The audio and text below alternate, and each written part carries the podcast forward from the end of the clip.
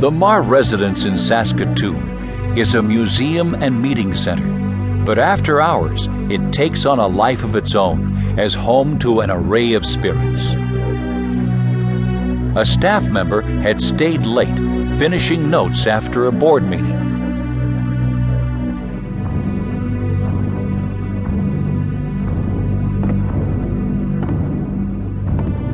She heard footsteps echoing through the empty house. The sounds seemed to be coming closer and closer.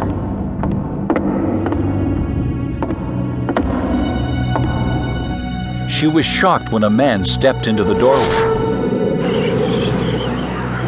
He was pulling on a pair of white gloves. His body was transparent, and he began to almost vibrate, as if being electrocuted. She knew this was not an actual human being, but some sort of apparition. Then the strange man walked away. Frightened but curious, she followed.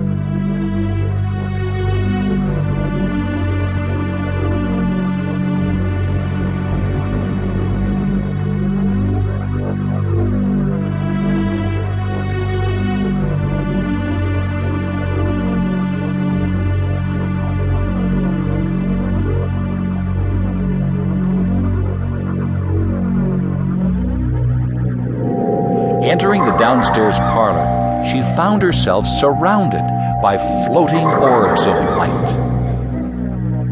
These luminescent balls seemed to dance around the room, accompanied by the sound of children's laughter. The mysterious lights fascinated her, and for a moment she forgot her fears.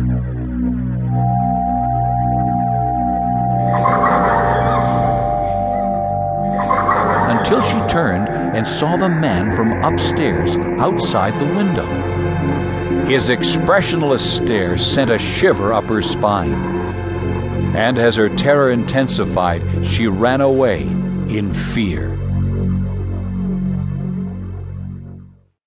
Saskatoon's Marr residence is one of the most unique and historically important houses in Saskatchewan.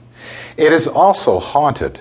Ironically, this very small home houses three distinct and separate ghostly entities. Um, the Marr is the oldest house in Saskatoon that's still on its original site. It was built in 1884 and the city acquired it in 1979 and it became a designated heritage property and is now open to the public for programming.